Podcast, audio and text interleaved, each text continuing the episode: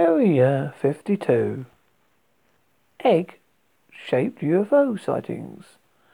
Police officer Laurie, Laurie was on patrol on Friday, April 24th, 1964, about 5.50 p.m.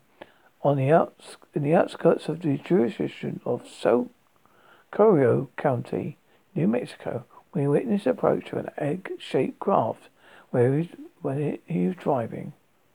The craft was spewing great amounts of flames just before it landed in the desert.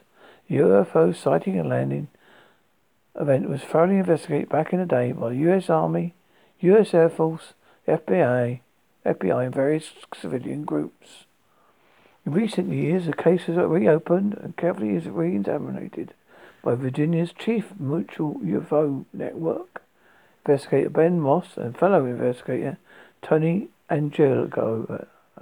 They mounted their project in 2014 after meeting Ray Stanford, the original National Investigations Committee on Aerial Phenomenon. Ben and Tony's forthcoming book on their investigations is still a work in progress.